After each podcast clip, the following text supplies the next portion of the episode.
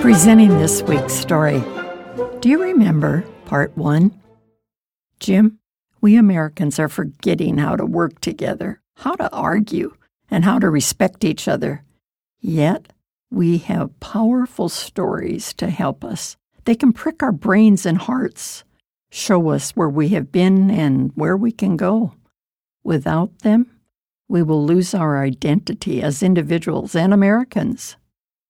Jim Morris, manager of KJMB radio station, listened to me and said, Do you have a story with you?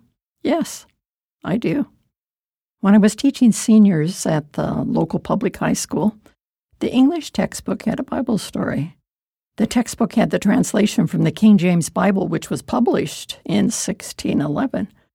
My students had trouble understanding the language, so I told the story to them in everyday language. They liked it. I have written a sample for you. Let's record it, Barbara. We did.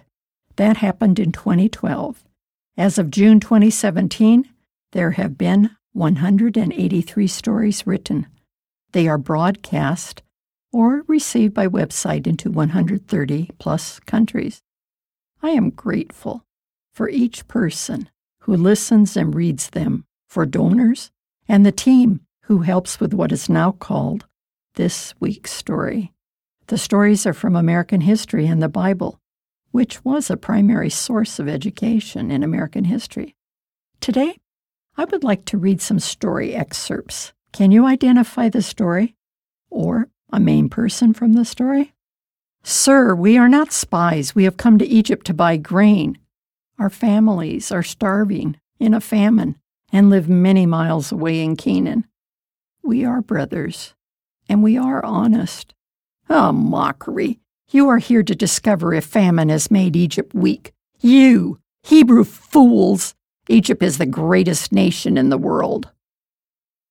Do you recognize the voices of Joseph's brothers from the book of Genesis in the Bible? Here is another story excerpt.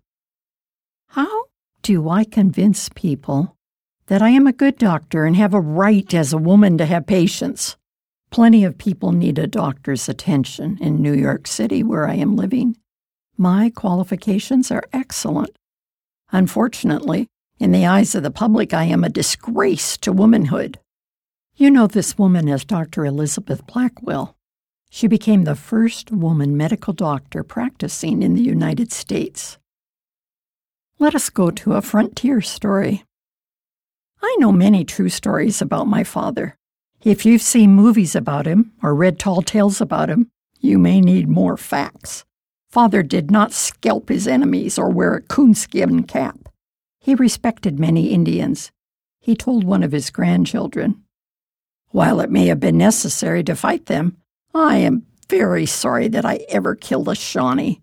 They have been kinder to me and kept their word more often than the white people I know.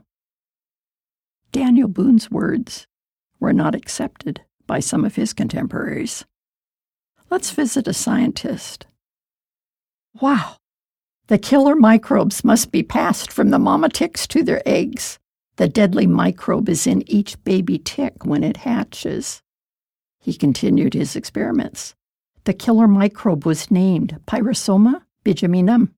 Theobald wrote a report that satisfied doubting scientists. The newsbuster was Get rid of the insect, and the disease disappears. But how? No modern insecticides existed. Scientist Theobald Smith unlocked the mystery of the Texas fever.